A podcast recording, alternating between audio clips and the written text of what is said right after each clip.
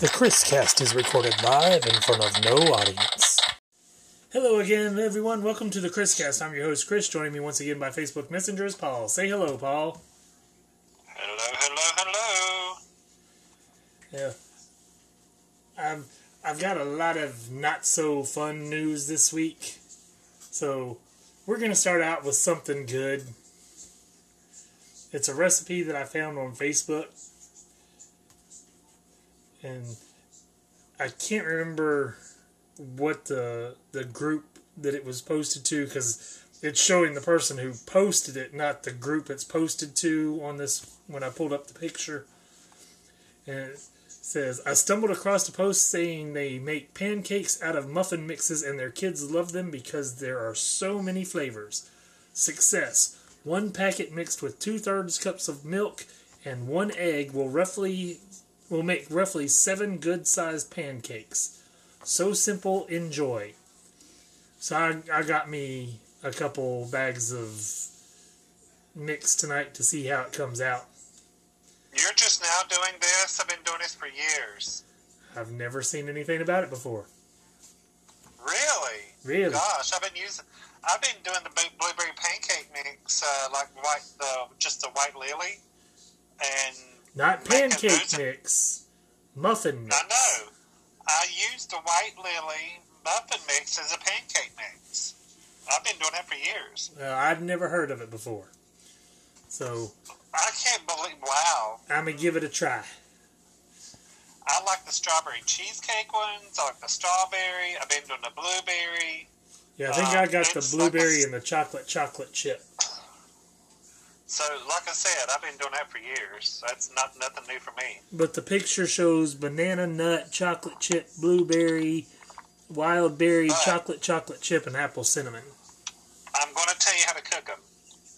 You got to cook them over low medium. Don't cook them on like regular for pancakes. Don't do that. You got to lower the temperature because you will actually caramelize the little chips of the stuff inside of it. It'll burn them fast.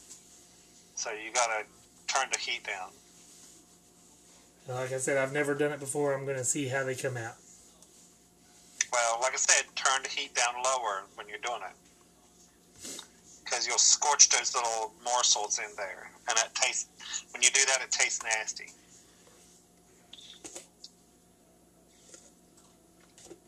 But for all you coffee drinkers, because you know coffee is the stuff of the devil, there's a new creamer. Oh. Did, did you see the new flavored creamer? Uh, gingerbread? No. This is brand new. Never been done before. Well, I saw the gingerbread this past week, and that's the first time I've seen it, but what's that? Coffee Mate is going to introduce Golden Grahams coffee creamer. Ooh, that sounds good. Now, I have, I have, ate, I have tried the Cinnamon Toast Crunch one, and it's good too. It's a terrible thing to do to one of the best cereals ever made. What, Cinnamon Toast Crunch? No, Golden Grahams coffee creamer. Because coffee is the stuff of the devil. Oh, please, whatever. It's true. I can love I, coffee. I drink it twice a day. In fact, I drink a lie. cup before I go. In fact, I drink a cup before I even come on air tonight. Well, the. The Golden Grahams Coffee Mate Creamer will be in January of twenty twenty-two and retail at three dollars and ninety-nine cents. Seems like they try to bring it out before Christmas, because that can always be almost Christmassy. Because, you know, like I said, uh, Grant, you know, um, oh God, gingerbread, kind of. Mm. Interesting. But like I said, I won't be partaking. And still kind of food related, but did you see that McDonald's and I B M are partnering? McDonald's and I B M? Yep. For what? This is from N B C dot com. McDonald's enters strategic partnership with I B M to automate drive-through lanes. McDonald's has entered a strategic partnership with I B M to help the fast food chain automate its drive-thru lanes. As part of the deal, I B M will acquire McD Tech Labs, which was formerly known as apprentee before McDonald's bought the tech company in twenty nineteen. Financial terms of the deal were not disclosed. So... automate it, as in take people out of the equation about it ordering it? The, seems, I, don't, I don't understand that. Seems that way. And so, so, so you're going to be kind of like going up to the drive-through speaker, and it's going to be like a Siri-type voice as you order?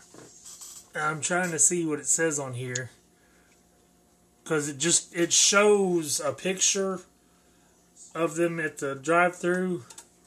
But I'm trying to see if it says the apprentee technology uses A I to understand drive-through orders. This summer, McDonald's tested the, the tech at a handful of Chicago restaurants. I can imagine now. Hello, welcome to McDonald's. What would you like to order today? Um. Oh no, Siri, can I get a double cheeseburger and a McChicken sandwich? So I'm sorry, I do not interpret redneck. Could you please repeat that in English, please? Again, again, the views of Paul do not necessarily reflect those of the ChrisCast. Could you imagine that going on in Lincolnton or someplace like that? Going, would you want a chicken sandwich? Um. There's no way that their Siri top, whatever it is, through I B M could never understand that. I mean, come on. Well, it's it's going to be artificial intelligence. It says, in my mind, the I B in my mind, I B M is the ideal partner for McDonald's, given their expertise in building A I-powered customer care solutions and voice recognition. That's from the McDonald's C E O. So we'll see. We'll see it now. That was the I B M computer, was the one that went up against um, that guy that played for, what you call it, Watson. Watson went up against um, that guy on uh, Wheel of Fortune, not Wheel of Fortune, but uh, um, Jeopardy. Uh, Jen- uh, Jinx, Jenkins. What was his name? Ken Jennings. Ken Jennings, yes. So it's going to be Watson that's going to be taking your order then. We'll see. I have no clue. But moving on, you know, I gotta I gotta preface this with I'm a vegetarian. The reason I became vegetarian was way back in the day I read an article about the guy who was running PETA at the time, and reading that article started making me think, why am I for animal rights but yet I'm eating animals and wearing animals? So because of that, I stopped. But then I found out how crazy PETA is, and never would really got behind them because they are so crazy. And they've come up with a new thing to be crazy about. Have you seen this? I don't recall seeing anything about PETA. PETA wants the Major League Baseball to stop calling it the bullpen. This is from N J dot com. Uh, I think part of my brain just died listening to that sentence. But this is from N J dot com. Prior to Game three of the twenty twenty-one World Series, the animal rights group, uh, rights activist group People for the Ethical Treatment of Animals has pitched Major League Baseball to change the name of bullpen to arm barn. PETA said that arm barn. Arm barn? Yep. PETA said in a press oh, release God. that the commonly used baseball enclosure to keep relief pitchers at bay until their time on the mound should be renamed the arm barn. Strike out the word bullpen, which references the holding area where terrified bulls are kept before slaughter, in favor of a more modern, animal-friendly term. I think they think too much. They're about stupid. They need to stay in their lane. Well, the reason I stopped supporting them real quickly was because I found out they were the group that would go and throw people or paint on people that were wearing furs. Yeah, and that's stupid. That's very dangerous. Like, it could get in their eyes, it could get in their mouth, it could get up their nose. They could be allergic to something in the paint. You know, any number of things could have happened from throwing paint on people because they were wearing fur. So, PETA's pretty much a terrorist organization when you look at them. But they are absolutely crazy. I can't, I can't roll my eyes hard enough at them. It makes me want to go to their Twitter wall and just hate on them. That's what it makes me want to do. That's so stupid. Well, that's because you're a hater, Paul. Well, honey, have you looked in the mirror? Well, I'll be hating a lot of Mariah Carey here soon. But that's every day, though, so there you go. I'm like, that hasn't changed. I mean, you do that every day of exactly. your life. You don't even like her. Never have. Never will. I do. I love me some Mariah. She's on fire. Some some caterwauling screeching. I love her caterwauling. That she can't even do the high notes when she performs live. It's always somebody else singing it or she's lip syncing. But anyway, there was a story out today about the Florida Teacher of the Year. Did you see it? Uh, no, but I'm afraid I'm going to probably be embarrassed for Florida. Oh, I'm just glad that Florida's taken the embarrassment away from North Carolina for a while. Because, you know, with DeSantis giving all the idiots about the COVID vaccine and and now this story, Florida's a real embarrassment to themselves. But this is from Insider on Yahoo. A Florida Teacher of the Year was charged with child abuse after being accused of hitting a student days after receiving the award. Well, here we go. It says a student called the teacher out for alleged use of the N-word in classes, according to the police report. The teacher assaulted the student and was arrested on charges of felony child abuse, according to authorities.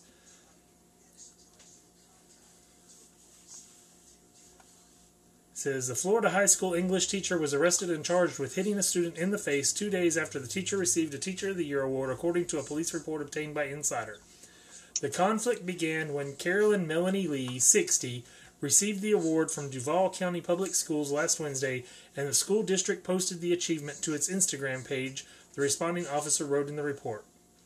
According to the Duval Schools police report, an unnamed student commented on the recognition post and criticized Lee, accusing her of using the N-word in her classroom. The teacher later admitted to authorities that she did use the slur while reading from the novel Of Mice and Men in class, the report said. Though the student in question was not in any of Lee's classes this year, the teacher requested to speak with the student in person to discuss the Instagram comment. According to the police report, the student told authorities that once inside Lee's classroom, the teacher reached across the table and hit her several times, causing her nose to bleed. Surveillance footage from the day of the incident reportedly shows Lee, quote, walking at an aggressive pace to her classroom with the student, as well as the student leaving the room minutes later, holding her face and walking with a, quote, low demeanor to report the altercation to a guidance counselor. What a wonderful Teacher of the Year, huh? Well, the book is Of Mice and Men. I've seen the play as well. It does have that word in it. And the play. That's not the dispute. The dispute is she hit a student. Oh, I know that. Slapped the student in her face. I wonder why. I wonder why it escalated to that. It never did. It never did really well, say what escalated. Uh, uh, from the details that were given, she was already aggressive going to the classroom because of the pace she was walking at. There so, had to be a reason why. I mean, well, I'm sure she didn't like the confrontation and was embarrassed by it. There's got to be more to it. I mean, I'm sorry, but it's going to take me a lot to slap somebody over somebody calling me out for saying the N-word. I mean, come on now. There well, has to be something else said, something else done. Trust me, working with mental patients, you learn that you have to control everything. As a Trust teacher, me, working she with the public, has to you control. have to learn to control everything. But as a teacher, she has to control everything. And she had no control. There are no excuses for her. None whatsoever. I'm not making up any. I'm just saying there's got to be more to the story than what they're telling. Uh, regardless of what more is to the story, she did wrong. There's no excusing it. So I'm, I'm just saying if that kid would have been up in my face, like saying something to me and um, like you know talking smack to me, mm, I don't know about that. Nobody going to get in my face, but we, like I said, we really don't know the full story. Uh, we know enough of it.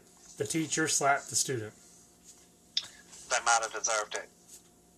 Doesn't matter. The teacher slapped the student. Just like I'm getting ready to do to Chris. Paul as, slapped Chris. As a teacher, you cannot strike the student. Plain and simple. I mean, let's, anyway. let's, let's equate this to the real world. Because there is a trial that just started. Kyle Rittenhouse. We've talked about it. Crossed state lines with a gun that he was not legally allowed to possess. Shot and killed two people, wasn't it? And now... Two people and, and of, shot another one, but they, they didn't die. Of course, the... The news was you cannot call the people he shot victims in court, but you can call them looters or rioters or whatever.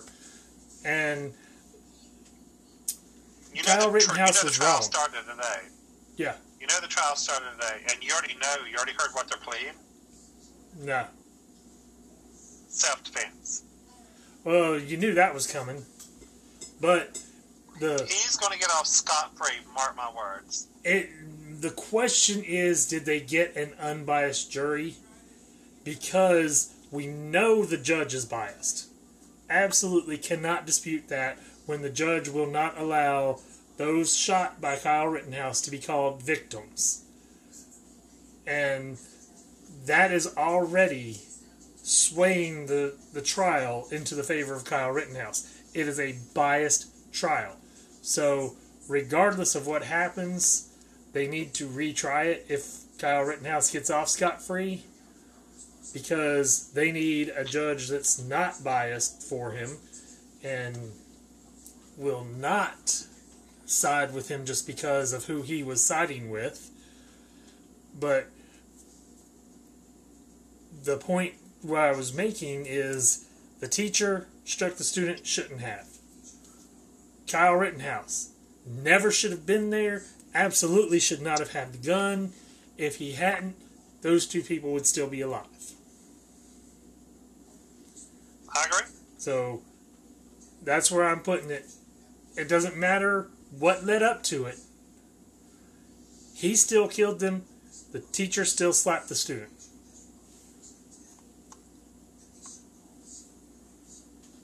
Okay. Plain and simple.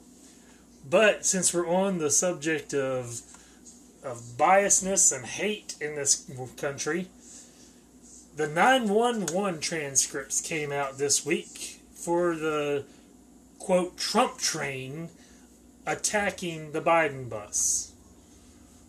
Did you oh, see really? this news? No, I did not. I, I missed this one. This is from Waco Temple Bryan K W T X T V.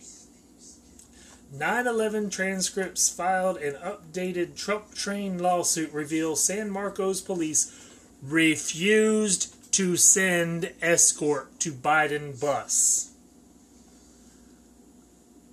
Really?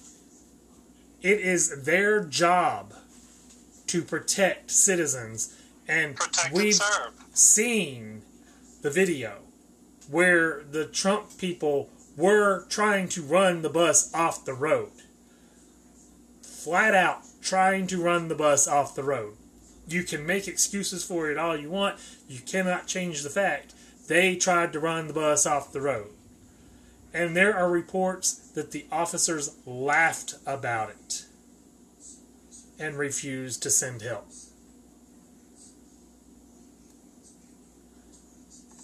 That's just wrong.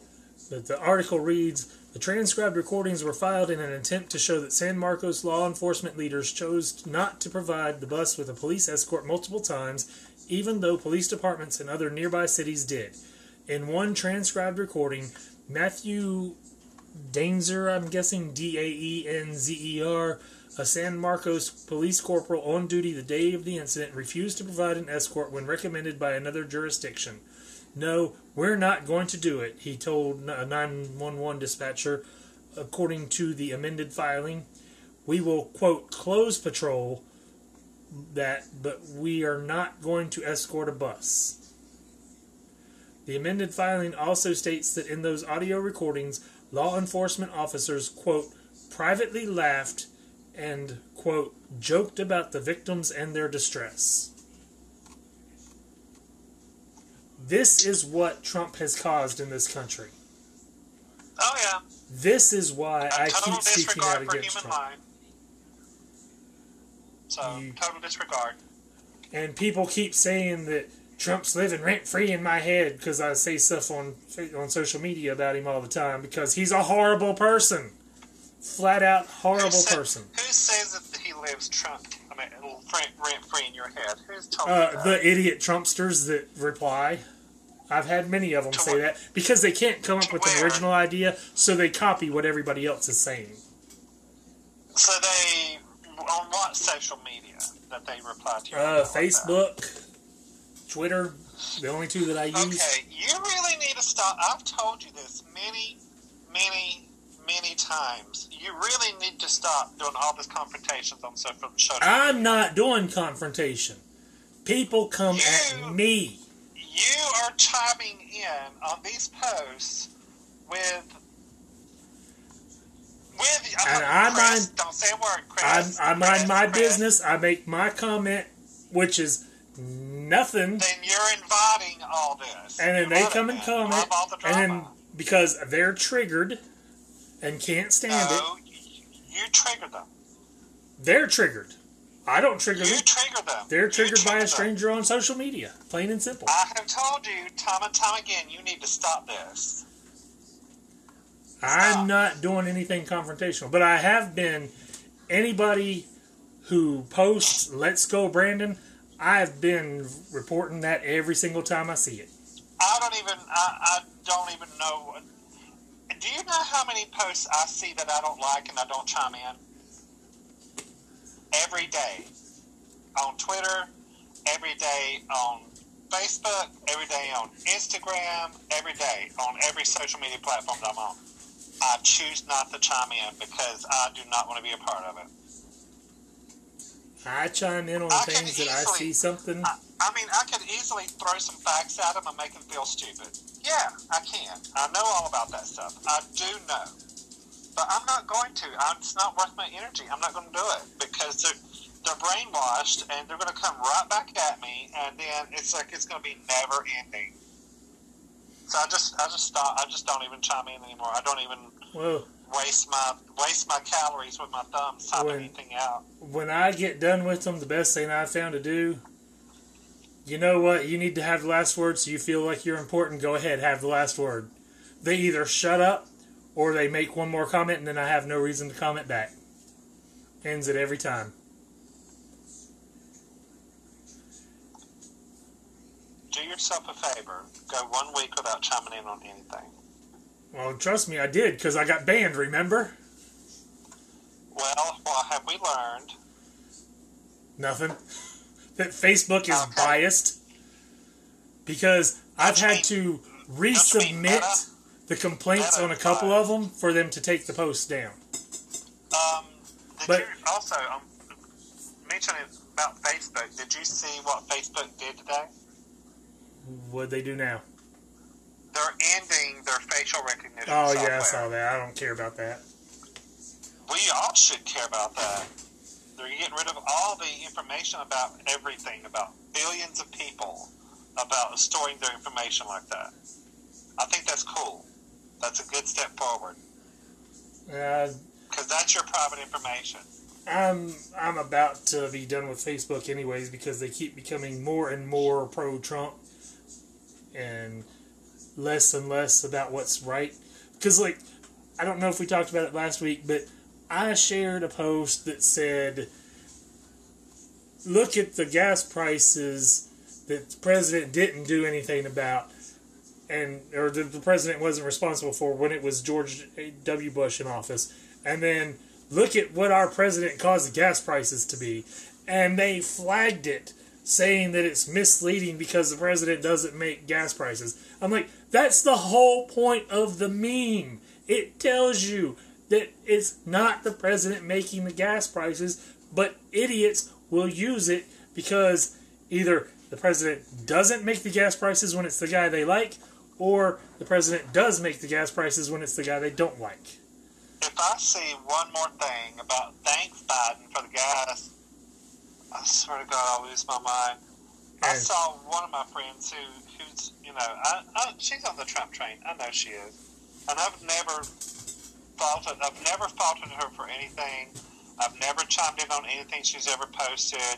I've always seen her, like, pro-Trump posts. And, you know, I don't say anything to her because I literally went to high school with this girl, and I really, really respect her because she's a really sweet girl, and she's a really sweet friend of mine. So we just kind of don't discuss politics with each other. So I saw her post. She said something to the effect of, I miss one dollar and eighty-seven cents gas, and I can deal with the meme tweets as long as we get back to that one dollar and eighty-seven cents gas. That's all I care about. Well, she said she could deal with the meme tweets. Then remind her, supply and demand. Supply is down, and demand is up. As opposed to last year when supply was up and demand was down. Yeah. That's the difference. Truck drivers, blah, blah, blah. And that was something there, else, because somebody commented that to me today, and they said, well, if it's supply and demand, why was it so much different in two thousand eighteen? I was like, uh, because it's supply and demand. Supply is up, demand is down, prices go down. Supply is down, demand is up. Prices go up. It's real well, OPEC, simple. OPEC cut production last year. Yeah, Even because they said this cut production because they were overstocked. Because yeah, people because they weren't want the prices to go up. And that's another reason why we need to get away from gas. And that's why I'm all. That's why I'm really doing a lot of research in all electric vehicles. Well, speaking of getting away from gas, Toyota announced their new electric S U V this week. Did you see it? It's their first try at one. I'm still, um, I wouldn't go buy it because it's their first hat and ring about it. Well, this is from Auto Week on Yahoo. It says, Toyota B Z four X battery electric S U V previewed in prototype form ahead of twenty twenty-two production start, with front-wheel drive and all-wheel drive versions to be offered with a seventy-one point four kilowatt-hour gross battery pack. Electric S U V will be offered in two hundred or two oh one and two fifteen H P versions, range of up to three hundred ten miles in the W L T P cycle, which I don't know what that means. But it did say in the article that the three hundred ten is extremely optimistic. They look for it in the U S to top out around two hundred fifty miles. But that's going to suck. But by the same token, if you're using it to drive around to work, you can charge it in between shifts. And you, does anybody drive a round trip of two hundred fifty miles to work, honestly? No, but I'm talking about just, you know, I do a lot of driving. You, you know yeah. I go places. So that would suck for me. But well, you would just have to know where things are coming from. Me, I would, um, I would kind of lay back and let someone else buy that and let them try it. Because right now, I'm, I'm going to be kind of a smart aim. Welcome to the welcome to the club, there, Toyota. Everybody else has had their E Vs out for a long time, but well, they've they've anyway, had the hybrids. Up for it. Toyota's so, had the hybrid. I think they were one yeah, of the first with the, the hybrid. First, they're part of, yeah, the Toyota Prius has been very successful for them. And so, you know, they're now moving forward, but it was it's kind of a thing, if it ain't broke, don't fix it, and where the Prius was doing so well. Is your uh, Camry uh, hybrid? Unfortunately, no. It's completely gas.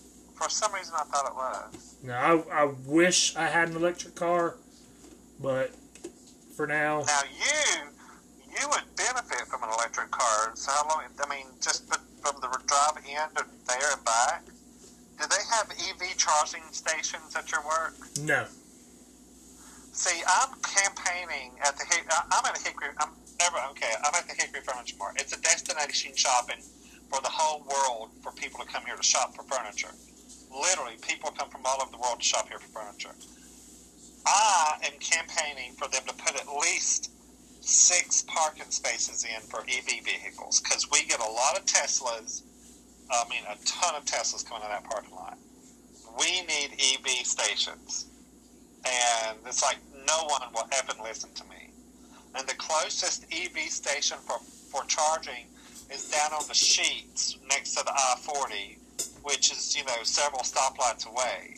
So it would just make more sense that they would make them, put them there at the building for people that are shopping. Because, like I said, we get a ton of Teslas in there every day. Yeah, the, the only place in our area that I've actually seen electric charging stations are at the Whole Foods in Asheville. That's the only place I have physically seen them. There's some sta- There's some E V stations in downtown. I've seen them there. Uh, you pull up on, are you on Duke Power? No. You can pull up on Duke Power and you can type in for, they have all the E V grids for E V cars. You can click on the E V grid, but do it on a computer, don't do it on your phone.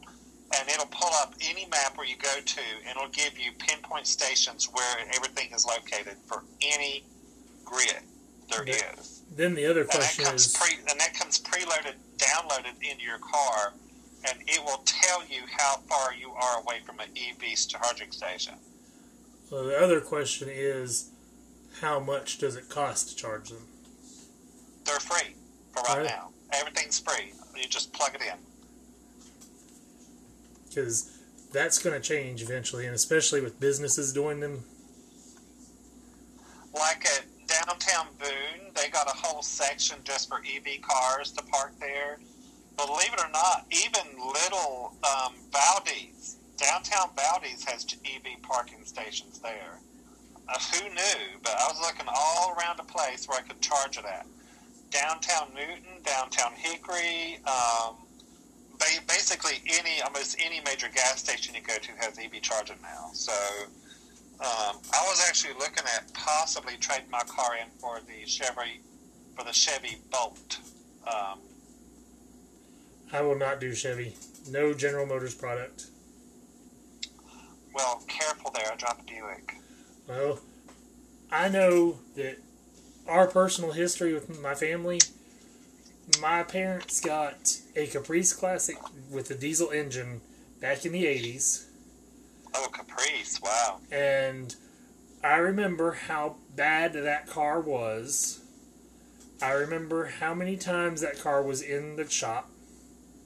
I that remember... was in the eighties, though, Chris. Come I, on. I'm getting to the reason why I have a problem with General Motors. Okay, cool. I remember going to the Chevrolet dealer that we traded my dad's Ford Fairlane in for that car for.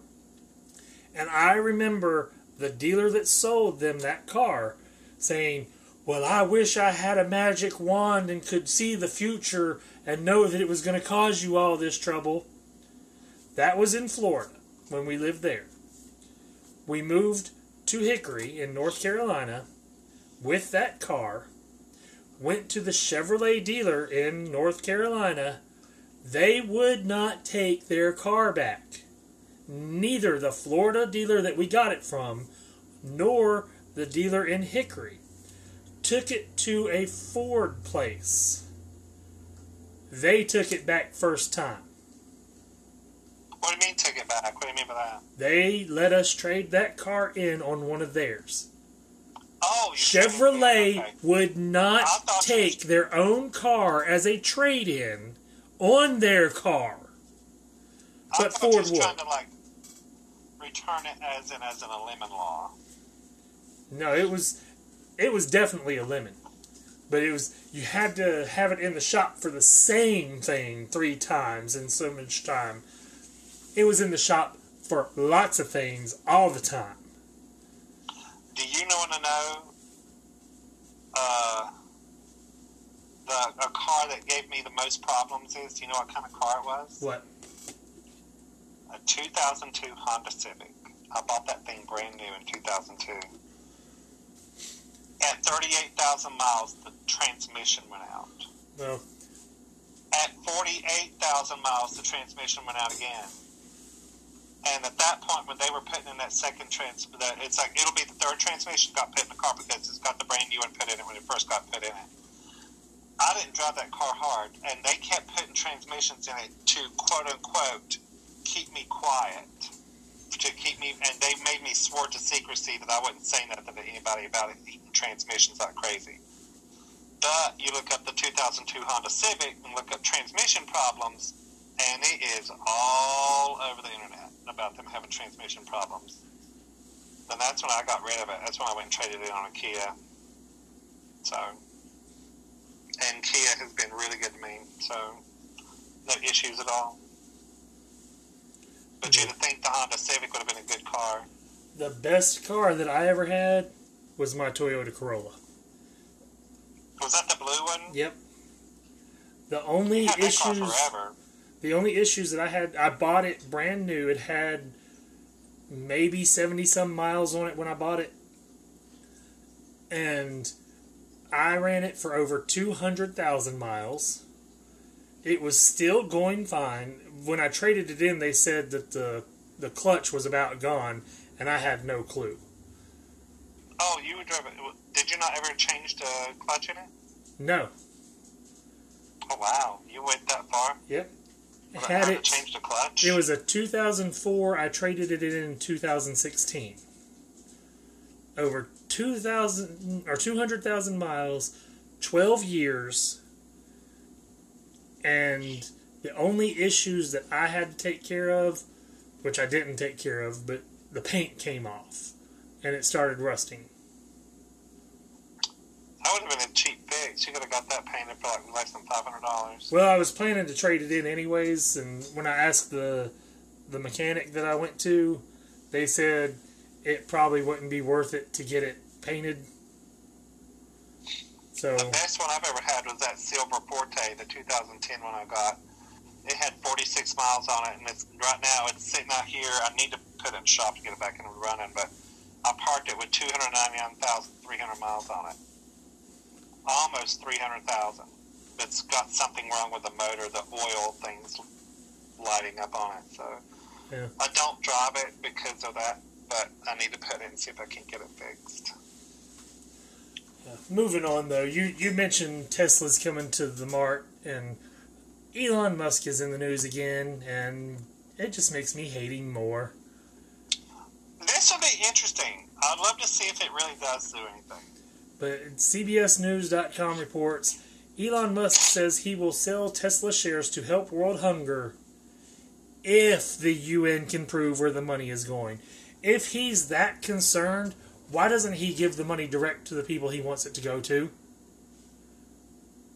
Well, see, the U N said, I think, something to the effect of, I'm, I'm just going, I don't really know the number, like six billion dollars. six billion dollars would, would solve the blah, blah, blah, the hunger crisis and such and such.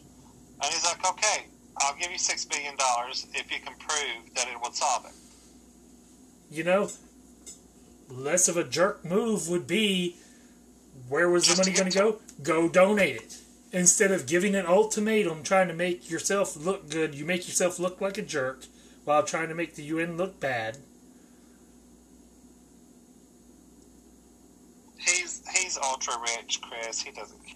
Exactly, and he could easily give his money to the people that need it and know where it's going. Yeah, he could. So, um, like I said, it just tech, makes me hate him more. Tech news. Speaking of tech news, did you see where um, Apple is no longer the world's... Um, uh, in other words, it's no longer... You see, Apple is a two trillion dollars company, but... You know who over to overtook them? Who?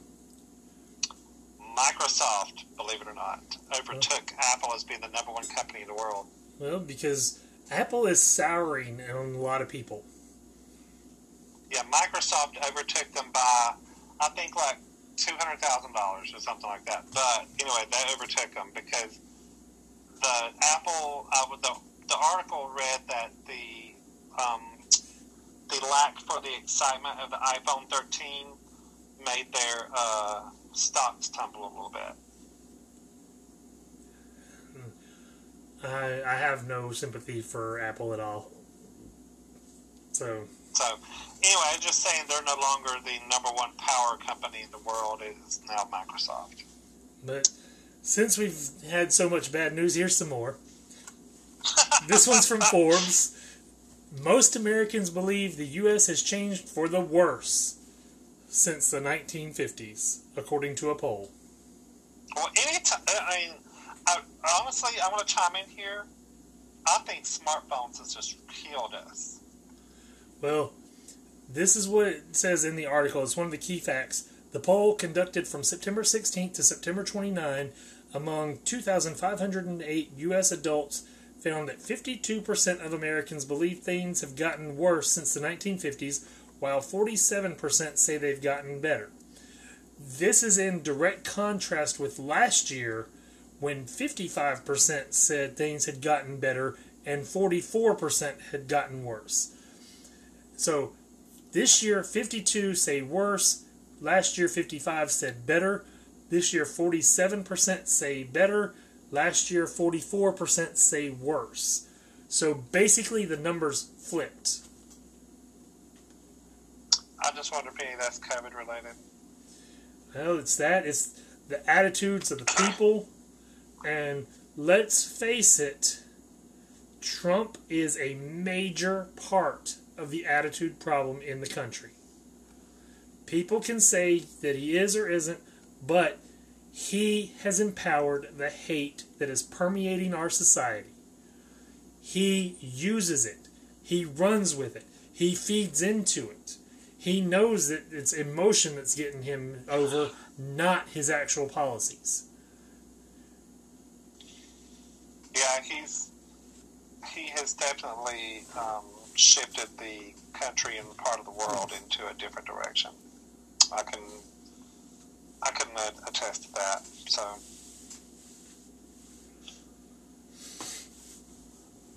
and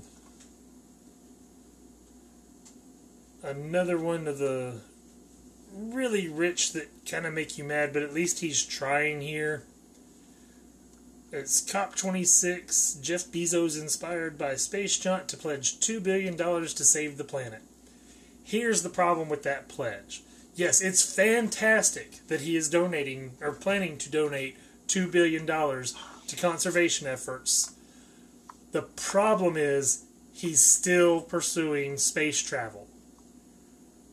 We need to get the Earth taken care of before we move into space and destroy something else. And, you know, South Carolina just had a series of earthquakes the past week. We had three active volcanoes at the same time in the world that I don't remember ever happening before. The Earth is trying to tell us something. Oh, yeah. Major storms that are destroying the co- the countries they go through. I mean, it's, there's a lot to learn from what's happening on the Earth. And we need to worry about that before we worry about space travel. And that's why I have a problem with Jeff Bezos. Also, he got criticized for flying to the COP twenty-six in his private jet while talking about conserving.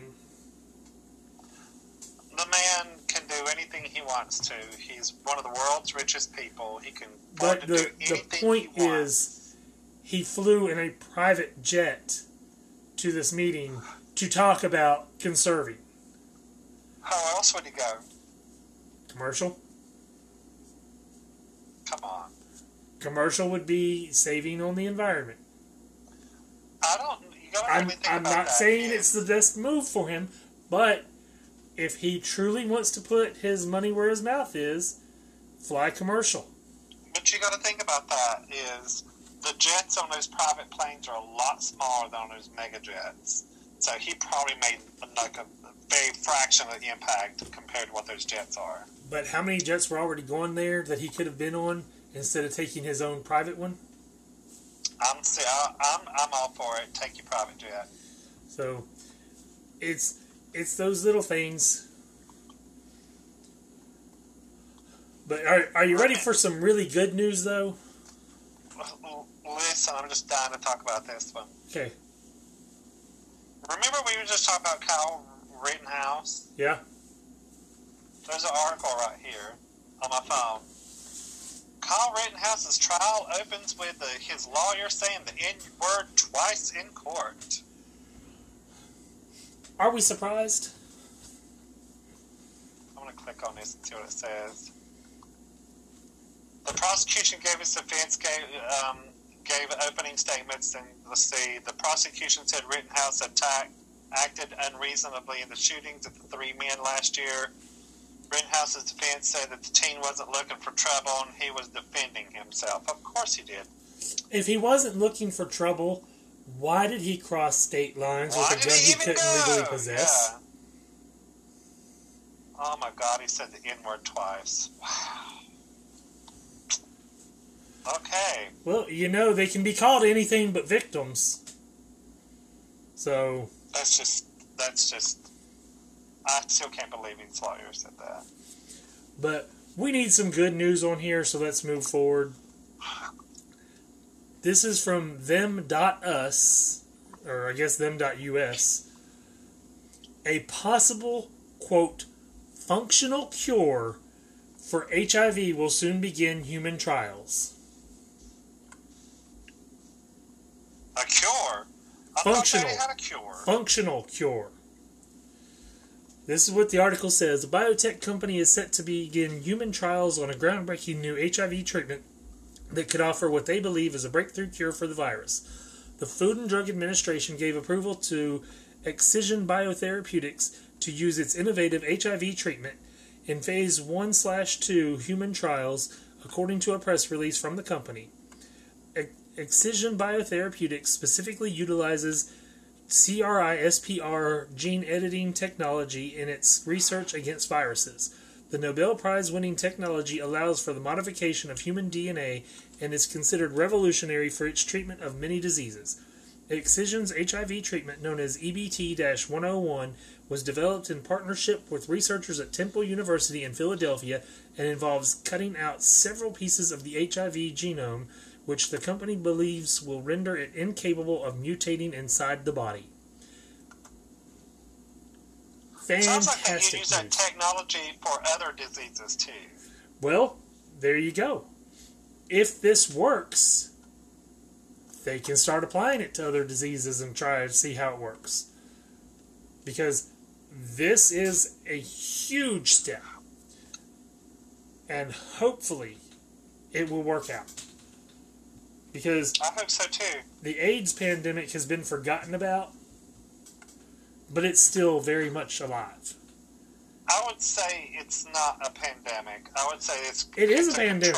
It is it is it is officially declared a pandemic. It is a controlled pandemic because they can live re- regular lives throughout the rest of their lives for the rest of their lives without spreading it. I well, know that. You. You could say the same thing about the coronavirus that we're under right now. Well, coronavirus don't have a cure. Neither does H I V. I know that, but you have uh, you have medicines that can allow these people who has H I V, which I know several people, and you do too, who has it and is taking these medicines, and they can live out the rest of their lives on a normal basis. And they don't have to. And they, if they're undetected, they don't. They will not spread it to other people.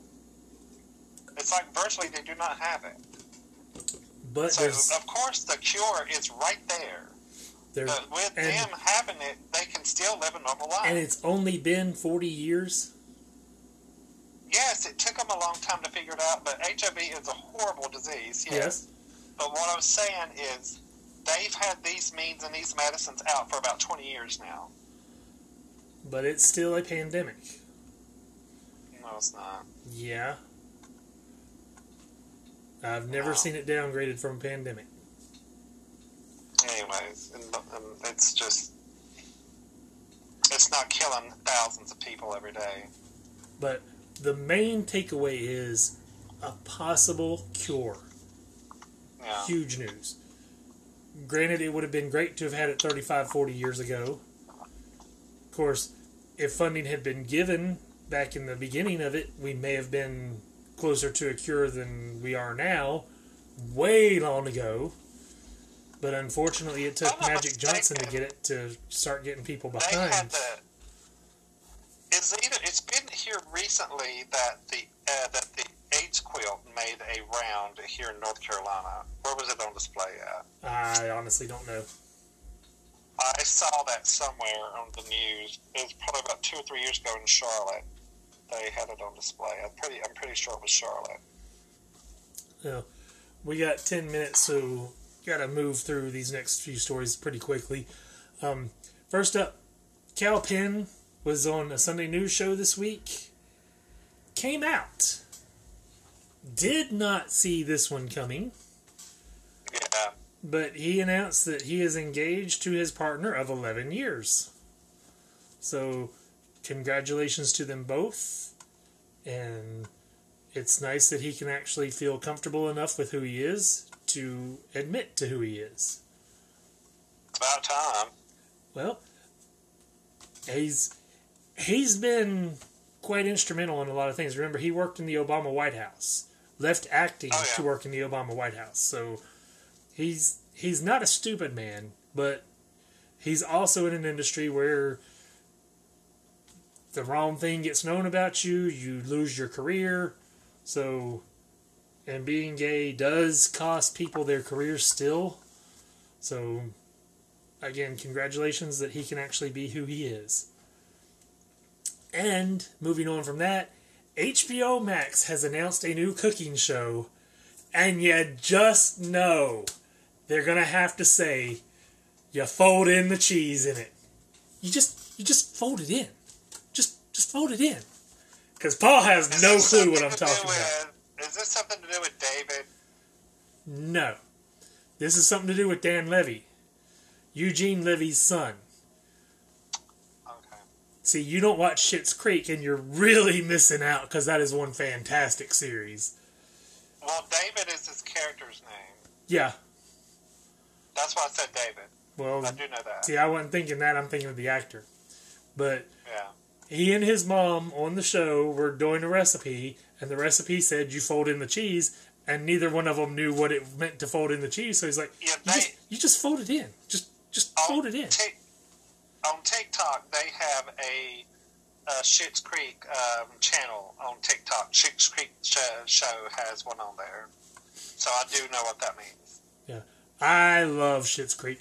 And you can find it free with ads on a lot of things. And I think it still streams on Netflix.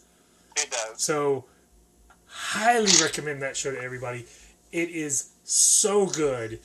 And, I mean... Come on, Catherine O'Hara, how can you not love her? She was Kevin's mom. He would never have been left alone without her. Yeah. So, but Dan Levy will be hosting a cooking show for H B O Max. And the final bit of casting news this week, this is from People. John Krasinski and Ryan Reynolds teaming up for new fantasy comedy film Imaginary Friends. John Krasinski will direct and star in the project, which will also feature Fleabag's Phoebe Waller-Bridge and Fiona Shaw. So, if you're not familiar with John Krasinski, of course he was on The Office, but beyond that, he wrote A Quiet Place one and two. So... Damn good. Damn good movie, by the way. There is a lot of talent in this film being made. So, hopefully, it's not one of those where they get so much talent in there that it falls apart. And actually is really good. I'm really looking forward to that one. Imaginary Friends, currently in the planning stages. And then, two... Only one passing that I noticed this week, but there's one... And we want to extend our greatest wishes and hope for a full recovery. I don't know if you saw it. Hacksaw Jim Duggan had yeah. emergency surgery after prostate cancer diagnosis. And yeah, I saw that. He pulled through the surgery, and as far as I've seen, he is is on, on the mend and recovering well. So we we do want to mention that and hope for the best for him and a full recovery. But finally, there was one death that no- I noticed this week that was of impact to me. I mean, I know there were others, but this one I actually recognize. This one, the article is from Deadline. Linda Carlson, who was on Newhart, and she was in Murder One, passed away at the age of seventy-six due to A L S. Didn't we just talk about someone who's from Newhart? Yeah, Peter Scolari. She was Peter Scolari's boss on Newhart as the station manager. He was the producer of Vermont Today with Dick Loudon, played by Bob Newhart. She was the boss of Michael, played by Peter Scolari, the station manager. But she was in quite an array of shows and movies.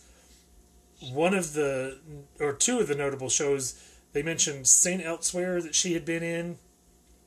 She also was in The Pretender, which I don't know if you ever watched The Pretender, but I loved that show. It says she was on W K R P in Cincinnati, Scarecrow and Missus King, My Two Dads. Uh, she was in the movies Honey, I Blew Up the Kids and The Beverly Hillbillies in nineteen ninety-three. So a lot of talent and a lot of good stuff that she was in. But Newhart was just, it was its own special comedy show. Easily the best show Bob Newhart was in. And the Bob Newhart show was very good and ran for many seasons as well. But, and I, I like George and Leo a lot, which didn't run very long, but it was Bob Newhart and Judd Hirsch from Taxi. And I, I enjoyed that show quite a bit. So Bob Newhart definitely made a, a mark on television through the years, but Newhart, easily the best one that he did. And so our, our best wishes and, and thoughts and prayers go out to, of course, her, Linda Carlson's family, friends, and fans. So if you get the chance, check out some of her work. Because, like I said, she was in a lot of really good stuff along the way. And with that, we are through the first half. We will be back. We'll be reviewing Paul's choice of Children of the Corn and the film that I made him watch because he's never seen, The Princess Bride. So stay tuned, everybody.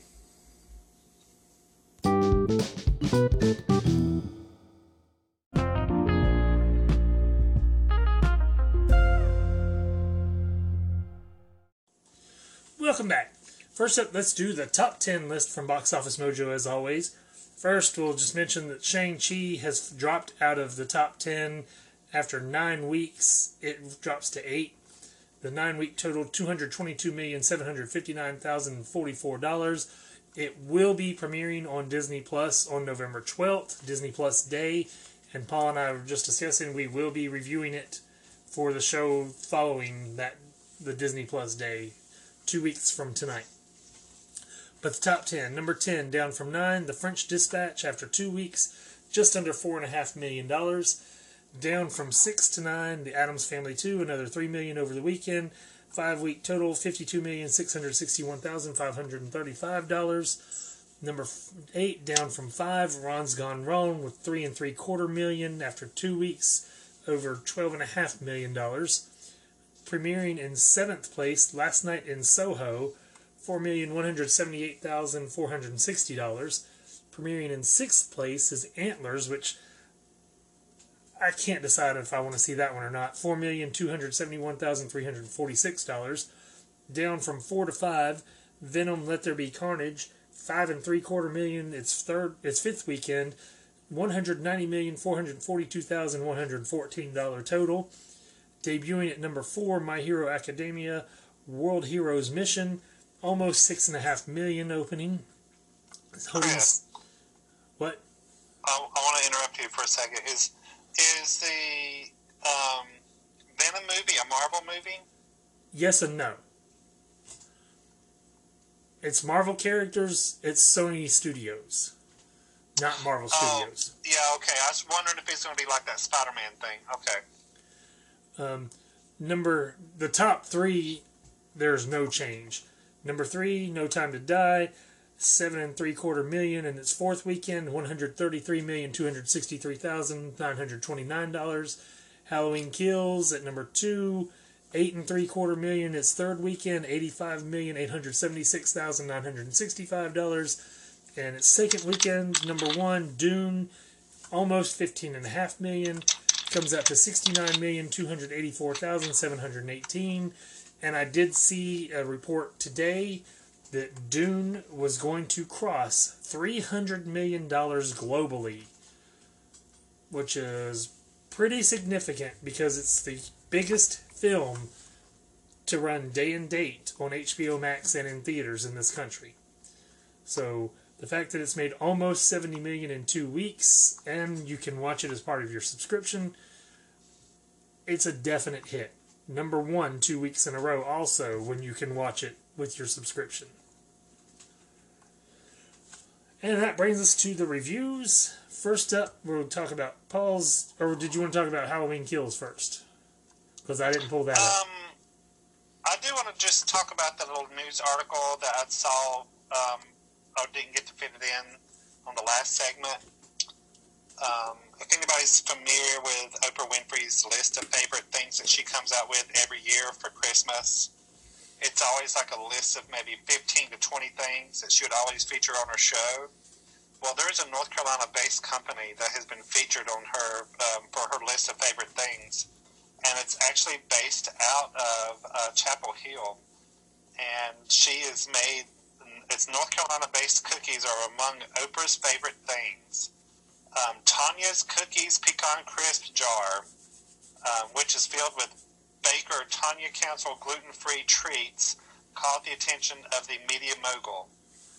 You won't even know that these are gluten-free. Baker Tanya Council wanted gluten-free cookies that tasted like her grandmother's pie. The result is a sweet treat that's rich while somehow staying very light. Oprah wrote about the cookies. So here she is on Instagram, tagged with, uh, that's in the magazine for Oprah's favorite things for the Oprah magazine. And there she is with this jar of cookies holding it up. All I've gotten is forty-three dollars for a jar of cookies from her. Um, all I got to say is anytime you make Oprah's favorite lists, Oprah's favorite things, your business is going to go through the immortal roof. That everything that woman touches turns to gold. So um, kudos for Tanya with her cookies in Chapel Hill. Uh, everybody go check it out. Tanya's Cookies Pecan Crisp Jar. All you got to do is Google that, and you'll be able, you'll be able to find her website and um, order some. I plan on doing it just to just to review it here on the show, just to see how good they are. So I'm going to order me some.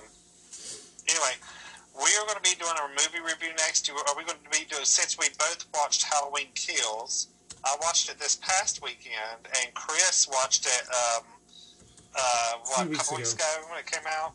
Yeah, when it opened. So we I... are going to, we are now going to review Halloween Kills. Um, well, real quick, six point six out of ten on IMDb, thirty-nine percent on Rotten Tomatoes, and forty-two on Metacritic. Yeah, Halloween Kills was a very fun movie for me. It um, it really just basically picked up from Halloween from two thousand eighteen, and um, just really picked up right where it left off. It just like true Halloween fashion. That's how these movies go. Well, uh, the first two and these two. The first two, yeah. So it's just like a continuation of the two thousand eighteen film. And I love how they do the makeup in this movie to make Jamie Lee Curtis look like she's old and haggard. She does not look like that in real life. But my God, I tell you what, this show, this movie was damn good. I loved it. There was a lot of killing in it. And I tell you what, it's the most killing I've ever seen in a Halloween film. And Chris said that whenever he was talking about it. Was it was me and you talking about it, or we was on the show talking about it? I can't remember, but I'm, I know that they. I think it was on the show last week. They said it is the highest kill count of any Halloween film yet. I tell you what. At one time, I thought that um, I thought they had him. If you know what I mean, right there at the street during the movie, I thought when he got surrounded. I thought they well, got, don't go giving too much away now. Oh, I'm not. I'm just saying um, this was, I thought, well, here it is. This is going to be the end of the Halloween films, blah, blah, blah, blah, blah. But I swear to God, this movie is the bomb. It was, I, I loved it. Well, just some of the cast, you had, of course, Jamie Lee Curtis returning as Laurie Strode, her daughter Karen, played by Judy Greer, Will Patton, which we discussed the Swamp Thing T V series from D C Universe, and now is available to watch with ads on the C W app. He played Sunderland in the Swamp Thing series. Anthony yeah. Michael Hall, of course, the Brat Pack movies. He was in the role of Tommy Doyle in this film. So you did have some very recognizable faces in there, among a lot of unrecognizable faces, at least for me. I'm just surprised. Okay, let's just talk about the fact that Anthony Michael Hall came out of retirement. Because you didn't see him in nothing for like eons beyond the, you know, weird science. Don't, don't, don't, don't, don't, don't. You know, that's what I think of whenever time I see Anthony Michael Hall is the movie Weird, Weird Science with Kelly LeBrock. And all of a sudden, fast forward, here he is as a an, a, an, a, an adult back in films. I think it's amazing. But, but anyways, yeah. I, Aren't you I, even going to comment on Weird Science? I mean, that's a dang awesome cult classic. I mean, come on, Chris. Well, I mean, we were talking about Halloween Kills, not Weird Science. So I know, but you know, we go off on tangents. This is what we do. So, anyways.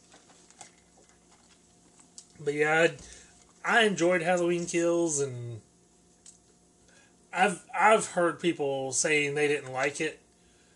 I thought it was a pretty good story, much stronger than definitely the Busta Rhymes Halloween movie, because that one was awful. Who? The the Halloween movie, I don't remember what, what title it was. It was the one after H two O, and oh, Busta Rhymes was in was it, where they were in the house and it was streaming was just... online. I don't even consider that a Halloween movie. Well, it is. Of course, these two films erase the Halloween movie from H two O because, as we mentioned, Josh Hartnett was her son in H two O, and she doesn't even mention her son in these, and all of a sudden she's got a daughter. Yeah. So I don't know what the point was there. Did they think we'd forget? I'm, I'm, I haven't seen anything to say why they changed from a daughter to, or from a son to a daughter. I don't know. I guess I did. Isn't there a Halloween? I'm going to look that up. If there's a Halloween book, I'm going to get it and read it and see if there's anything that goes into more depth beyond the movie. I don't know. I'm going to look that up right now. But since we were just talking about this one real quick, I'm going to go ahead and give a rating. Like I said, I enjoyed it. The story was strong. The acting was really good.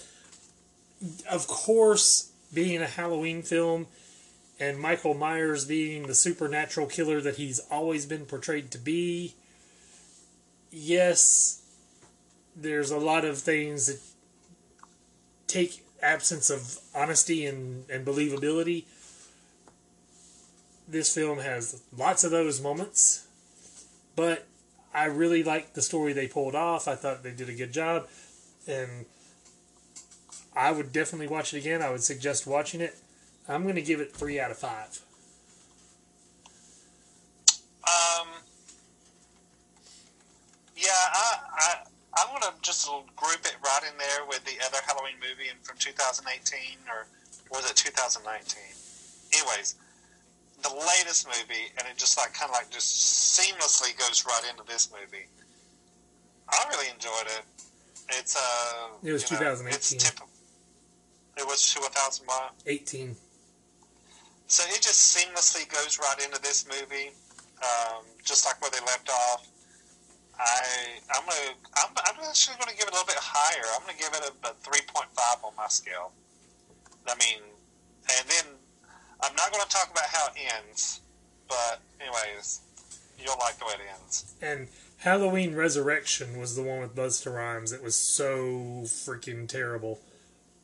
Please tell me it's rated like one of, like on a one scale on them. Four out of ten on IMDb, twelve percent on Rotten Tomatoes, and nineteen on Metacritic. So, but yeah, that that killed Halloween for me for a while. Like, I wasn't even sure about going back to watch the one with Jamie Lee Curtis. I was glad I did because I really liked it. But,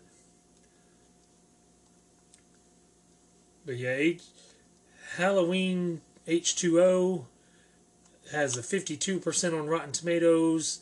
The Curse of Michael Myers was nine. The Revenge of Michael Myers was twelve. Halloween four was twenty-nine percent.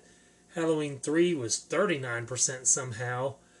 Halloween two was thirty-one percent. The original Halloween was ninety-six percent. Um, the Rob Zombie remake was twenty-eight percent. Halloween two Rob Zombie was twenty-two percent. Halloween of twenty eighteen was seventy-nine percent. And Halloween Kills was thirty-eight percent. Um, Halloween Kills is available as a paperback, so you can actually read the movie. I just might do that. I just might go back and see if I can find the original Halloween movie and read it, and then read some of the other ones and see if there's introduction of a son and a daughter and all this. Yeah, because they, they never mention it in the movie. I'm going to go ahead and buy this Halloween Kills book and see what it says, and I'll read it and I'll tell you. Okay. So we'll be expecting a full report next week. Dude, it's going to take me a little bit to read the book, okay? Chill. Give me at least three or four weeks. Come on. Two days. You yeah, got whatever. Nothing else going on two days. Okay, yeah, fine, whatever. But moving on, we'll go to Paul's pick. It was Children of the Corn, of course, based on Stephen King's story. IMDb ranks it five point six out of ten. Uh, Rotten Tomatoes gives it thirty-six percent and Metacritic forty-five. Paul, you you were the one who picked it, so let's let you talk about this one. Uh, I watched this movie years ago. Uh, I would say it was probably, I don't know, let's see, this came out in eighty-four. I was probably working at Hardee's back then, so I was probably, what, seventeen, eighteen years old when I first watched this movie. Back then, it was spooky to me, but right now as an adult, I'm like, hmm, doesn't do much for me. But, um... Let, let me just tell you, just if you were if you were seventeen or eighteen in nineteen eighty-four, you'd have been born in the sixties. No, what I'm saying is whenever I saw it when I was seventeen. I saw oh. it when I was seventeen. Because I was going to say, there's no way. No, it came out when eighteen, but I saw it back when I was seventeen. You know, I told you I was working at Hardee's. I wasn't working at Hardee's in eighty-four, ding dong. No, I thought maybe you had Did confused you not hear yourself. That part? I heard Did that, you part. Hear that part. I thought maybe you had confused yourself. I was seventeen years old when I first started working at Hardee's. I was sixteen when I started working there, and you'd already been there for a decade. Okay, let's not talk about that. But anyways, um, it was it's it's an okay movie. Um, it's basically these kids that has taken over this town, and and uh, I'm I'm, I'm going to just go ahead and trust that a lot of people have seen this. I mean, come on now. And they they there's this demon that kind of takes over the kids and make them think it's actually the, the the news is coming from the Lord for them to start killing these people and to like basically take over the whole town and kill all the adults. So, but it ends up being a demon. So um, it's a whole story about this man and woman trying to trying to make their way. I think it's going back home to where they're at, but they're inside this old yellow car. They end up getting broke down or tore down in this town where they're at. And it's the whole story about them getting in and getting out, and, you know, they ended up taking the girl and putting her in the middle of a cornfield. And it, just as an adult, it's a little bit corny for me now. It's almost... The Jason movies are better than this. I was going to say it's kind of Jason-ish before me, but... The yeah. the movie itself, I mean, I know that Stephen King's a legend. This Children of the Corn has been redone like a dozen times. But um, maybe it was just, you know, I don't know. It just didn't catch me. Well, I think it's also after the initial watch, it kind of loses some of its appeal. Because I saw it many years ago and hadn't watched it again. And I enjoyed it the first time around. I did not enjoy it much this time. Yeah, for some reason, I mean, I enjoyed it years ago. Like I said, when I was like seventeen or eighteen when I saw it.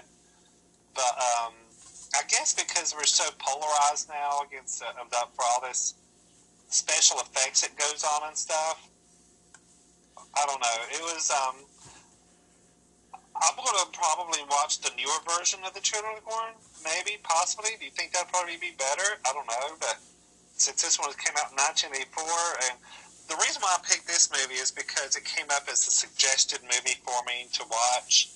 And I'm like, you know what? Since we're kind of doing old movies this week, I thought, why not try this one? So, but anyway. Well, the surprise is, because, you know, I said it was thirty-six percent on Rotten Tomatoes. The audience score is forty percent. So, maybe a lot of that was first-time views and then didn't watch it. Maybe they really do like it that much. So I was kind of surprised that it was that high on the audience score, but... Of course, the audience well, score is usually better than the critic score anyways. The star power in this was pretty good. Linda Hamilton. And this is right before Linda Hamilton, she did the Terminator movie. When did it come out? This uh, this movie came out in eighty-four. It had to come out around that same time, too. Uh, I can pull it up real quick and find out, because I'm sure it'll be on the, the top of her, as she's known for.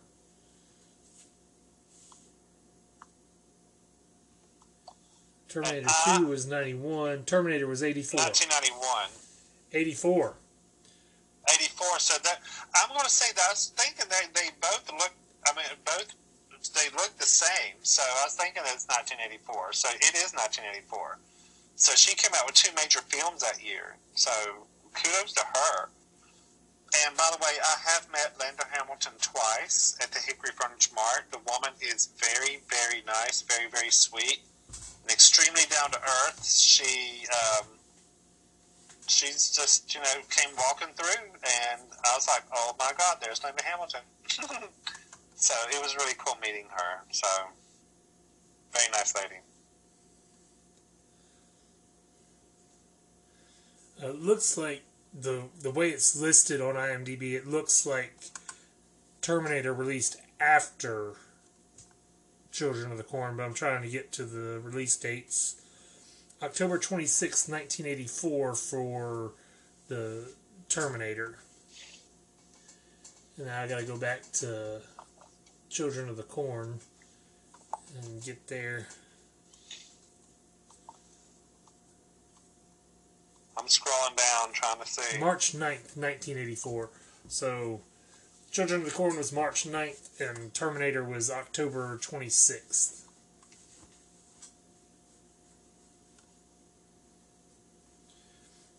So about six months apart. And, but her and Peter Horton, the only two real well-known stars in this, and Peter Horton would be best known for thirty-something, which I did not watch, but...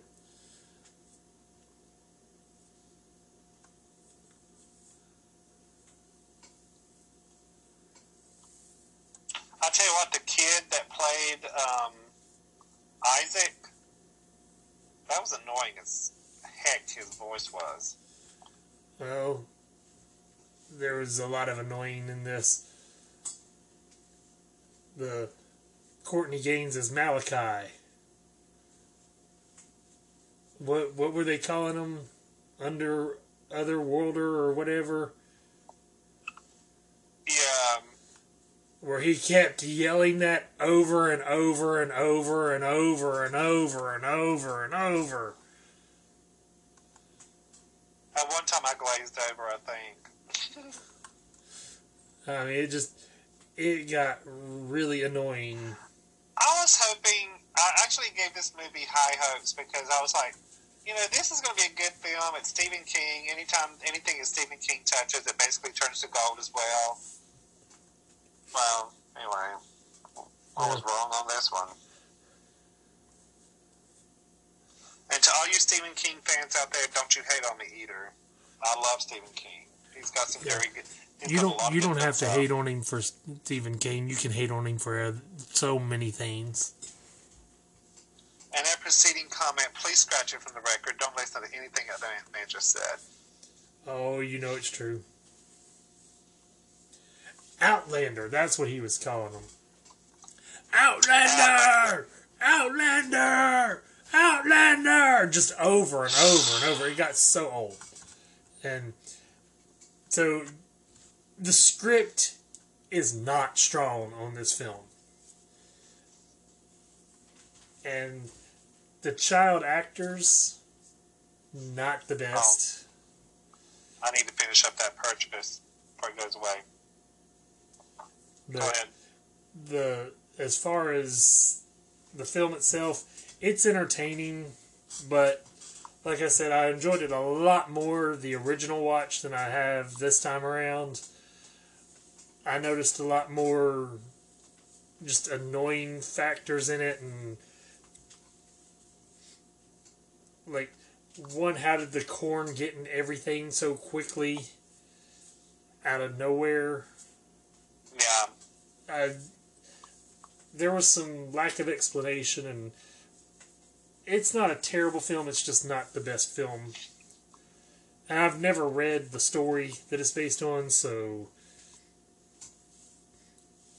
In the trivia, it says on the dashboard of Bert and Vicky's car is a copy of Night Shift, the Stephen King short story collection in which Children of the Corn originally appeared. And I believe I have that book. I just have never gotten around to reading this short story. So, I just, I don't know, I, I don't really have anything more to say. Do you have anything?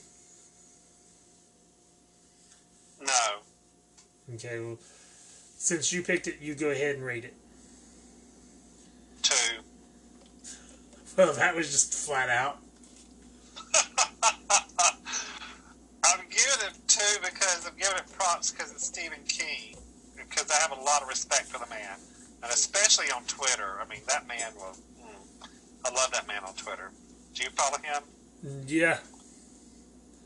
I would say, if not, you need to. Molly Anyways, the Thing of Evil. Um, do I? Molly the Thing of Evil. So, anyways, two... I give it a two. It's a legendary movie. It's going to be around for many, many years. Yes, it's going. To, it's it's one of those that's going to be like a cult classic. It's going to be around for many, many years, and it has been this whole time. And it's still played on television. Um, it'll still be played on television for years to come for Halloween. It's just a cult classic at this point. And for me, like I said, it was it was better the original watch. The effects are definitely dated. The script is kind of weak. There's not a whole lot of explanation into it that I noticed. Like, the first time around, I'm just fun. It's just fun to watch and and see that there's the kids have killed everybody. But second time around, there's just not a lot of explanation. And do you recall the first time you saw it? About what age range you saw it? Maybe I was probably in my twenties. Oh, okay. I was just curious. But, yeah, it's, it's not one that holds up real well, so I'll give it two and a half stars out of five. Not not the worst That's film good. I've seen, but definitely very lacking. And so, uh, since we didn't mention it, Halloween Kills is available on Peacock with a paid subscription and in theaters. The... Oh. Children of the Corn is available on Amazon through Prime Video. By the way, Halloween Kills the book has got a five-star rating. So, um, this is going to be interesting. I went ahead and purchased it. So, uh, uh, I purchased it and I want to have the book mailed to me. I don't like the digital format crap, so I like to have a book in my hand. So, um, when I get the book, I'll start reading it. Well, we expect it to be done tomorrow. Yeah, right over. And that brings us to the Disney Plus selection this week. The classic, The Princess Bride. IMDb has an eight point one out of ten. Metacritic has it seventy-seven. And Rotten Tomatoes, the tomato meter, ninety-eight percent with the audience score at ninety-four percent. This film is a true classic in every stretch of the imagination. I am not a big fan of medieval times where the main part of this story is set and it pulls me in every single time. The cast is fantastic. Carrie Elwes, Mandy Patinkin, Robin Wright, Chris Sarandon, Christopher Guest, Wallace Shawn, Andre the Giant, Fred Savage, Peter Falk, Peter Cook, Mel Smith, Carol Kane, Billy Crystal, directed by Rob Reiner. I mean, it is just top to bottom talent. It is top to bottom great story. The execution of it all is so well done. I just, I have nothing bad to say about this film. And the premise is Fred Savage is sick at home. His grandfather, played by Peter Falk, comes to read him a story. And, of course, Fred Savage, being the kid that he is, doesn't want the kissing and love and all that. But he likes the action. And as the grandfather reads it, it stops from time to time and they go back to them. If you've seen Once Upon a Deadpool, then you know kind of what it was, where they spoofed this movie to do the Deadpool when they did Once Upon a Deadpool. The basically, it is the farm boy Wesley gets abducted by the Dread Pirate Roberts, and the Dread Pirate Roberts comes and tries to save Princess Buttercup, or come to claim her. When he starts in there, you don't know what he's doing. And Andre the Giant, Mandy Patinkin, and Wallace Shawn are the three who have kidnapped Princess Buttercup. And each one has to face off with the Dread Pirate Roberts because he keeps besting them. And Mandy Patinkin, as Inigo Montoya, delivers the classic line, "Hello, my name is Inigo Montoya. You killed my father. Prepare to die." Yeah. And that is repeated continuously throughout the film, and it never I gets old like, hearing it. I'm like, let's see, he probably says it about fifty times in the movie.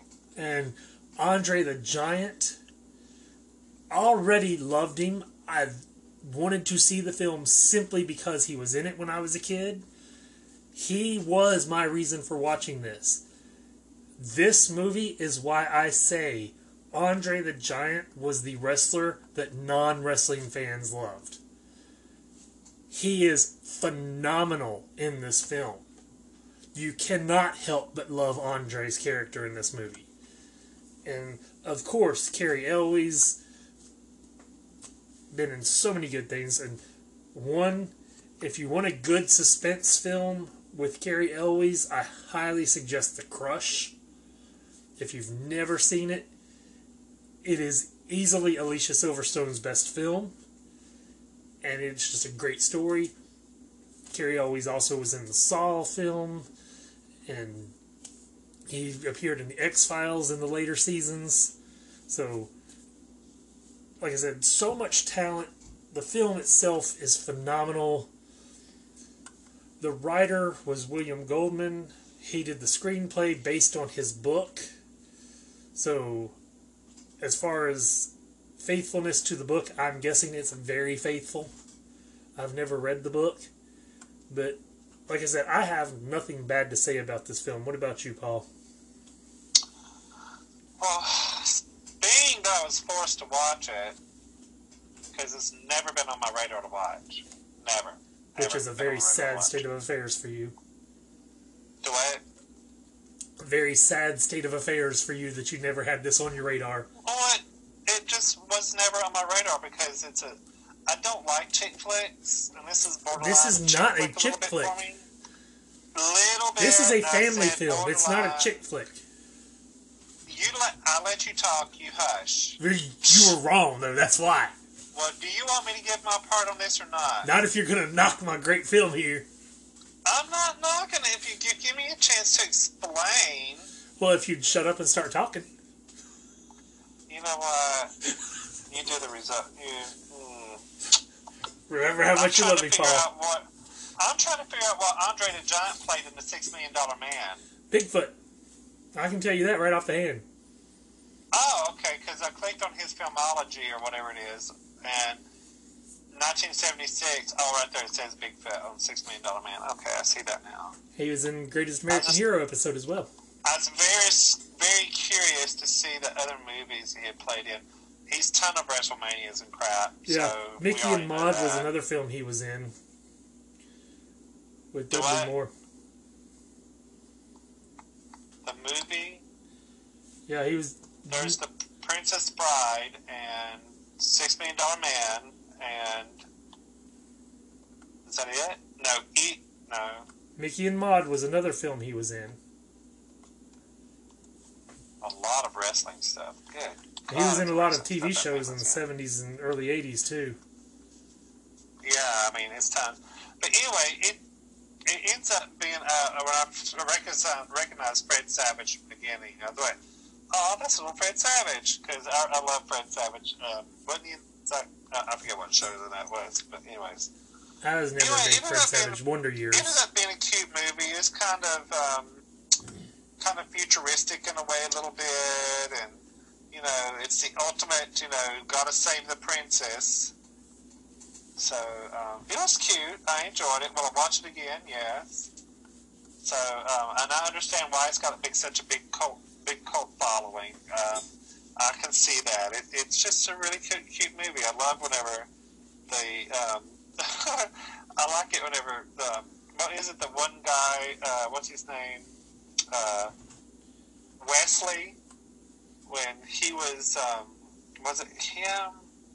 Well, somebody was injured, and he only had one arm to operate with, and then every time they went to swing at him, he just used that one hand and just barely moved his sword and blocked every move he moved and made at him. He's like, psh, psh.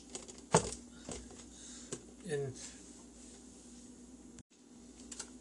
and they were just ch ch ch back and forth, and, you know, he was holding up the sword and, and just, you know, blocking everything that man was throwing at him with one hand, like it was effortlessly.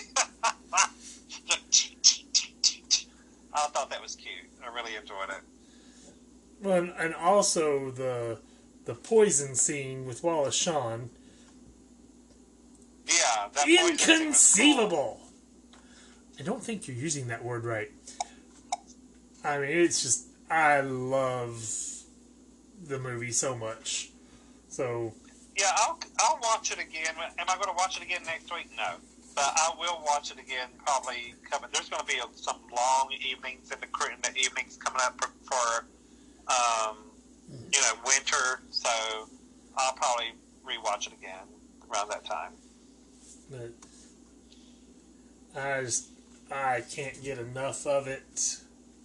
It's been a while since I've watched it, so it was fresh again, but. I just, I highly suggest this film to anybody who's never seen it. So I tell you what, um, I went into it thinking it's a chick flick film, and it's not so much a chick flick film. A little bit, it kind of is, but not, but it's not. But it's a very cute movie. Um, I, like I said, I had this preconceived notion of what it's supposed to be, and it really was not anything in my head what I thought it was going to be.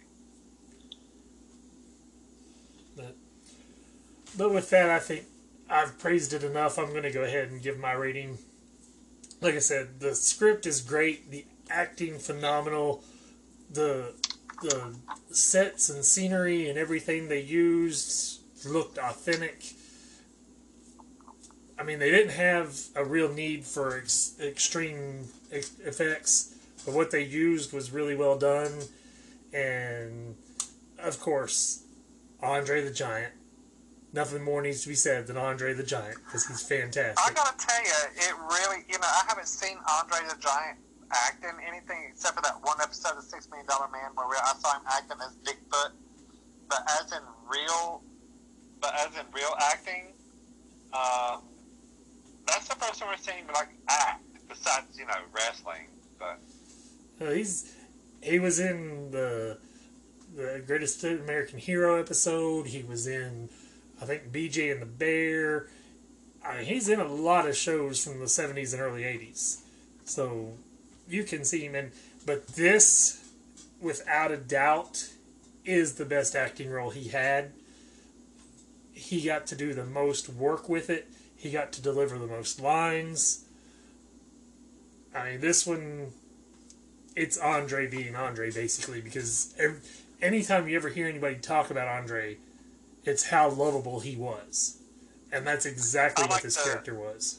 I like the part in the movie where the guy's trying to break down the door, and he's like, boom against it, boom against it. And he's like, I forgot Andre's name in the movie. I can't look Bezek. at it right now because Bezek. we had a little a little technical difficulty a second ago. But anyways, I can't see what it is. So, but anyway, he's, and then all of a sudden he goes, oh, and he like puts that guy that he has in his hands over on the knight's arms, like to hold him up for a second. He goes, I'll be right back in a minute. And he goes running around the corner and goes, just takes his one hand and goes, boom, knocks down that door with his one hand. Oh, that was cute. But Andre, you you can't help but love him. And he absolutely makes this movie. And there, I just, like I said, I have nothing against this film. It's just a great movie. So there was a, there's a lot of star power in it, too. But yeah, that's that's what did I was saying. Did it say how much? It, did it say? Did it come to the box office, Chris? I didn't go down that far, but we can look real quick. Yeah. Uh, opened curious. October ninth, nineteen eighty-seven. Budget was sixteen million. Opening weekend, and remember this was nineteen eighty-seven in October when it was a very. Or no, this says opening weekend September twenty-seventh, nineteen eighty-seven. So they've they've got discrepancy on IMDb again. But yeah, sixteen million dollars budget, opening weekend, U S and Canada, two hundred six thousand two hundred forty-three dollars. Gross U S and Canada, thirty million eight hundred fifty-seven thousand eight hundred fourteen dollars. So it nearly doubled its budget. I wonder how much it was worldwide, if it went worldwide. The worldwide gross, it gives thirty million nine hundred two thousand four hundred forty-two dollars. So oh, basically forty-five okay. million or forty-five thousand more worldwide. So I I don't think that's real accurate. And it probably doesn't take into account the D V D sales as it's gotten older from people buying D V D and digital downloads of it and all of that. It probably doesn't take into account any of that so, either. And the V H S sales back in the day. Yeah. So, but my computer's so about to die, so I'm gonna have to close it out. Any of that. But, but yeah, the, I mean, it's just, it's a great film, so the writing, the script is just great. It's very enjoyable. The, there's so much humor in it, and Andre delivers some of the best humor along the way. Like, the way he's holding the Dread Pirate Roberts and props him up to go knock down the door. And, I mean, it's so much good to this movie. Hello, my name is Inigo Montoya. You killed my father. Prepare to die. Yeah. As inconceivable. Miracle yeah, Max. Some, Billy Crystal is Miracle Max I even loved. Yeah, there's some parts where I chuckled out loud. So, so it's like, it made me chuckle. So. so yeah, it's it's an adventure. It's a romance. It's a family film. It's a fantasy film. It's a story of a grandfather loving his grandson. I mean, there's so much in this movie. I cannot highly enough suggest it. So, be that what it is, I'm going to be as fair as I can critically on it. It's not the absolute end-all, be-all of films, but it is one of the most fun films you'll ever come across. You will... I can't imagine you not enjoying this film. There's a reason why it is so well loved, and there's a reason why nobody wants a remake of this film, because you can't top what they've done. I just can't see how they could. So, yeah. on on the fair scale, I'm going to give it a four out of five. On my personal scale, I'm going to give it four and three quarters out of five because I just love it. It it works on so many levels. Okay. Wow. Okay, that's almost perfect. Well, being it my first time watching it, uh, I thought it was really cute, and I enjoyed it. Will I watch it again? Yes, I've said that already time, several times. I'm not going to be as high as it was for you because I haven't really watched as much as you, but I'm going to give it. I'll, I'll, I'm going to give it between three and a half and three and a, three and three quarters, somewhere through there. Hey, I'm so it's better than my solid two. It's it's definitely one of the most fun films we've watched. Oh, I know it's a beloved film. It is a very fun film. No, I'm, uh, I'm not talking about beloved. I'm talking about as, as far as the fun content of the film, this is probably the most fun film you and I have watched on here. It is cute. So I'll say that. So I, I, like I said, I cannot suggest enough to watch it. If you haven't seen it, you're really doing yourself a, dis a disservice. It's there's just so much good to it. So, anyways, and that brings us to the end for this show. Of course, as I said, next week we will be doing Dune because I've been wanting to see it and I haven't gotten the chance to watch it. So I figure we'll make the chance to watch it and review it as well. It's gotten really good reviews from my friends, really good reviews from the critics, well received at the box office while it's on H B O Max. It already has a sequel ordered to it, so we'll see how we feel about it. I will preface it with, I tried watching the original and I got bored thirty minutes into it, never could finish, so I'm hoping that this one will be much better than that. And from what I've heard, it is. Oh.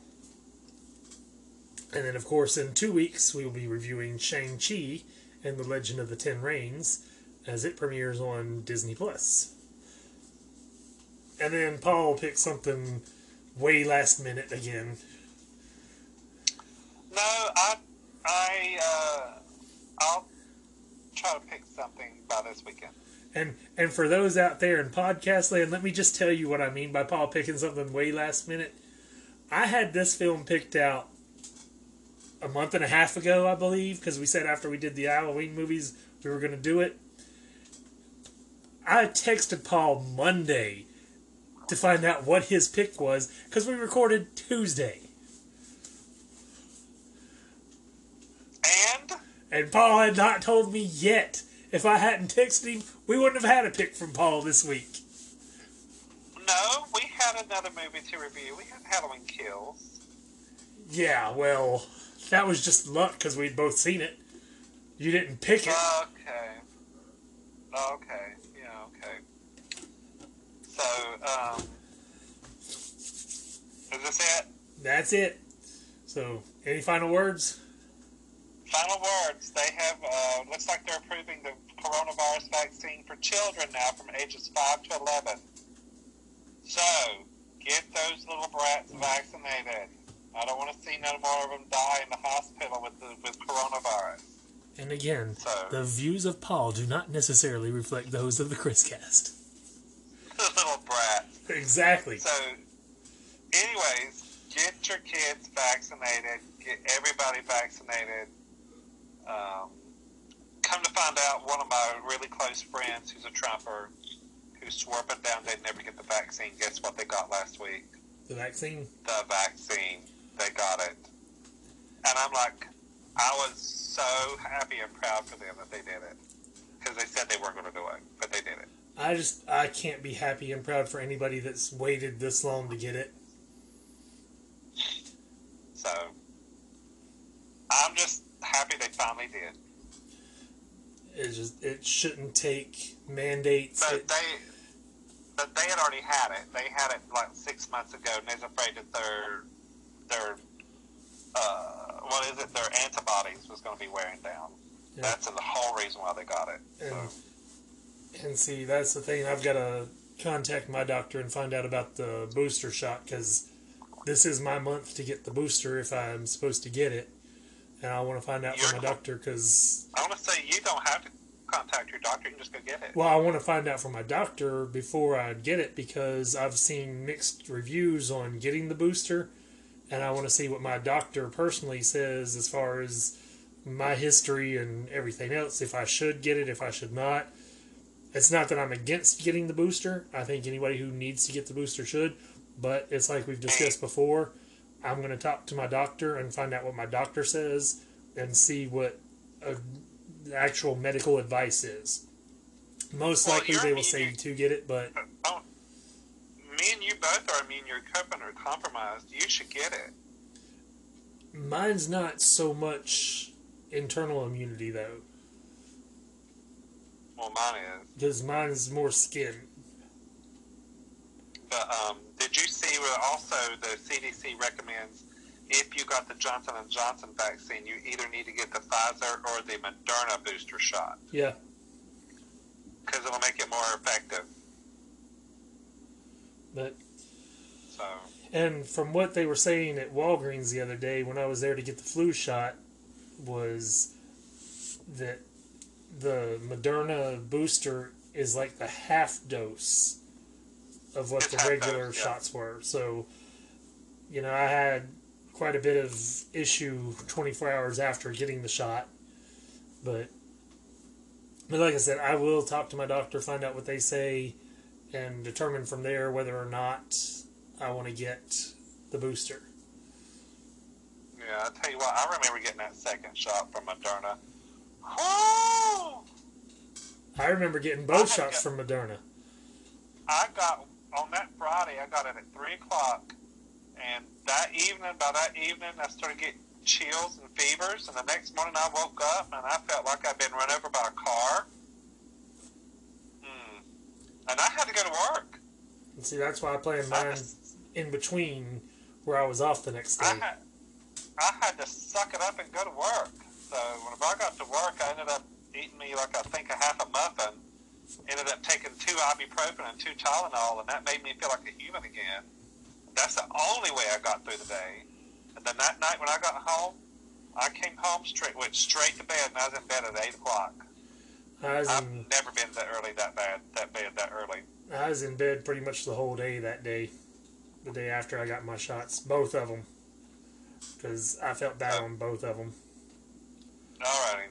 So, so like I said... Find out from your doctor, get the best advice you can because your doctor knows and is going to treat you right. So, until next week, say goodbye, Paul. Goodbye. Goodbye, everybody.